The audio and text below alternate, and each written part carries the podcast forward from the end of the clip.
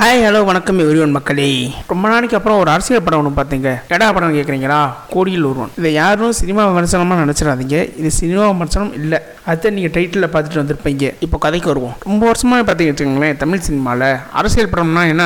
ஒன்று அப்பா சிஎம்மாக இருப்பார். அப்பா பார்த்தீங்க வச்சுக்கோங்களேன் தப்பான அப்பாவாக இருப்பார் சிஎம்மாக இருந்துக்கிட்டு மையம் நல்ல மகனாக இருப்பேன் அவர் எடுத்து ஜெயிக்கிற மாதிரி கதை இருக்கும். இல்லையா?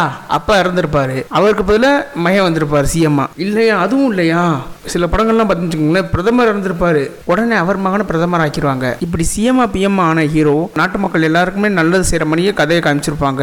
அதே கூட அந்த படத்தில் நம்ம சிஎம் வந்தார் பிஎம் வந்தார் இதெல்லாம் செஞ்சார் அதெல்லாம் செஞ்சாருன்னு சொல்லி அந்த சிஎம் பற்றி தான் பேசுவாங்க அதிகமாக ஆனால் எந்த ஒரு படத்துலையுமே சரி அதாவது இந்த கவுன்சிலர் வார்டு மெம்பர் அந்த பதவியில் இருக்கவங்களை பற்றி பேசுனதே இல்லை. Hey sir sir sir sorry நம்ம எல்கேஜி படத்தில் நம்ம கவுன்சிலராக தானே இருப்பார் நம்ம ஆர்ஜே பாலாஜி ஃபஸ்ட்டு அவர் அந்த படத்துலையும் சொல்லுவார். எப்படி பில்லு போடலாம்? எங்கெங்கே எதை காட்டி என்னென்ன பேரில் பில்லு போடலாம்? ஒரே இடத்துக்கு வேற வேற பேரில் எப்படி பில்லு போட்டு நம்ம காசு வாங்கலாம் கமிஷன் அடிக்கலாம்? இப்படியே நிறைய விஷயங்கள் சொல்லியிருப்பார். பூராவே நெகட்டிவ் ஷோடாவாக தான் இருக்கும். ஒரு பாசிட்டிவ் ஷோடாவாக ஏதாச்சும் படம் வந்திருக்கான்னு பார்த்தா எனக்கு தெரிஞ்ச இப்போ சமீபத்தில் கோடியில் வரும் அந்த படத்தில் தாங்க ஒரு கவுன்சிலருக்கு எப்போ எப்படி பண்டு வருது அதை எப்படி முறைப்படி செலவழிக்கலாம் எல்லா வார்டுகளுக்கும் நம்ம எப்படி முன்னோடியாக திகழலாம் இப்படி நிறைய விஷயங்கள் நல்ல நல்ல விஷயங்களா சொல்லியிருந்தாங்க. இதை பார்க்கும்போது நமக்கே ஆச்சரியமாக இருந்துச்சு. ஒரு கவுன்சிலர் தனக்கு வர வேண்டிய ஃபண்டோ இல்லை திட்டத்தையோ சரியான முறையில் பயன்படுத்தினா என்னென்ன மாற்றம் நிகழலாம்னு சொல்லி அந்த படத்தில் அழகாக காமிச்சிருந்தாங்க. சரி காமிச்சது இருக்கட்டும். நீ என்ன சொல்ல வந்தோ? அதை சொல்லுடா.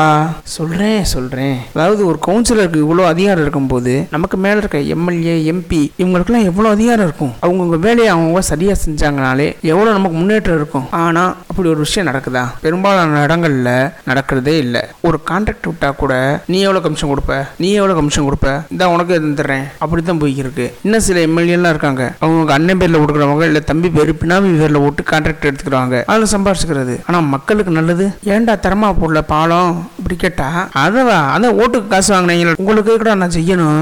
நான் கமிஷன் வாங்கி தான் செய்வேன். நீ காசு வாங்கி தான் ஓட்டு போட்ட. ஓட்டுக்கு ஓட்டு கேட்டு வந்தப்ப நீ காசு வாங்கி தான் ஓட்டு போட்ட? எனக்கு போடுறேன்னு சொன்னியா?